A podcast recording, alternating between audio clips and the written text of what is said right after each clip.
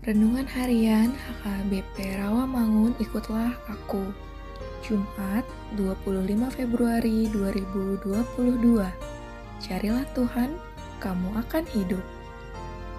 Bacaan kita pagi ini diambil dari kitab Lukas tiga belas ayat tiga puluh satu sampai tiga puluh lima. Bacaan kita malam ini diambil dari kitab Markus sepuluh ayat satu sampai dua belas. Dan kebenaran firman Tuhan hari ini diambil dari kitab Amos lima ayat enam yang berbunyi, "Carilah Tuhan, maka kamu akan hidup, supaya jangan ia memasuki keturunan Yusuf bagaikan api yang memakannya habis dengan tidak ada yang memadamkan bagi Betel." Demikianlah firman Tuhan. Carilah Tuhan, maka kamu akan hidup. Mengapa kita perlu mencari Tuhan? Jawabannya, pertama, karena Tuhan telah terlebih dahulu memilih kita dan pergi menghasilkan buah yang tetap, seperti yang tertulis dalam kitab Yohanes lima belas ayat enam belas. Kedua, karena pada dasarnya kita lemah dan butuh pertolongan Tuhan. Ketiga, karena seringkali kita mengambil keputusan yang bodoh dan salah. Dan yang keempat, karena hanya Tuhan sumber kepastian dan firman-Nya menjadi ukuran yang mutlak atau absolut, seperti yang ada pada kitab Matius enam ayat tiga puluh tiga.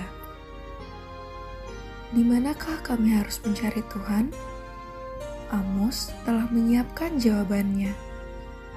Jangan mencari Tuhan di Betel, Gilgal, atau tempat-tempat lain manapun yang dianggap keramat. Itu tempat yang salah.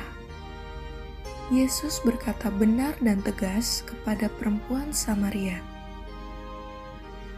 "Kamu akan menyembah Bapa bukan di gunung ini dan bukan juga di Yerusalem." Yohanes empat ayat dua puluh satu.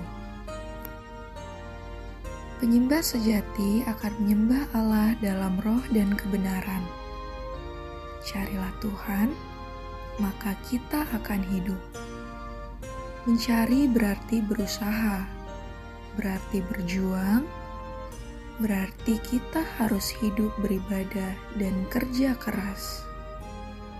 Inilah prinsip yang berlaku pasti, tetap, dan terbukti. Jika kita mencarinya, kita akan mendapatkannya. Tuhan mengaruniakan hidup berelasi dengannya.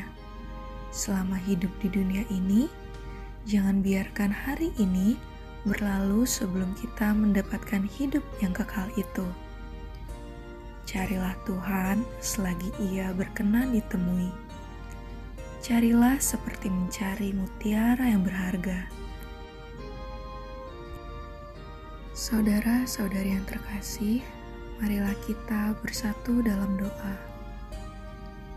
Ya Tuhan, tuntunlah kami mencari-Mu, sehingga kami dapat bertumbuh dan berbuah di dalam Kristus. Amin.